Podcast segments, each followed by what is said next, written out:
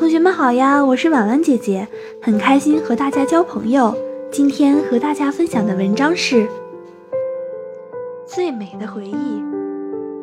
时间在逆转，一段对话，一段美好的回忆，仿佛又回到了从前那段美好的时光。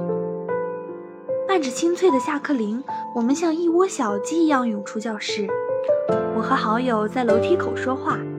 这时，高年级急促的身影从我身边出现，还没来得及躲开，他们已经与我擦肩而过。重心不稳的我，身体不由分说地重重地摔倒在地上，脚踝顿时像被千万针扎了似的疼痛。老师得知后，立刻用自己的手机为我的父母打电话。看老师忙得焦头烂额，我突然发现，老师竟是那么的像妈妈。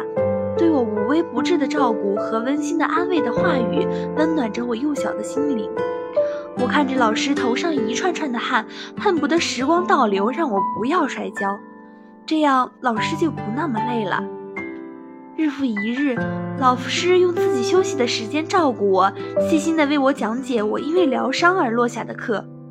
同学们有时也会羡慕地说：“校内一个妈妈，校外一个妈妈。”一个月后，老师再一次亲切地问我好点没？嗯，好多了，谢谢老师。而老师却谦虚地摇摇头。老师，您是我最美的回忆。今天的分享就到这里结束啦，也期待小朋友们留言或者投稿，让更多的人倾听儿时的心声。我们下次再见。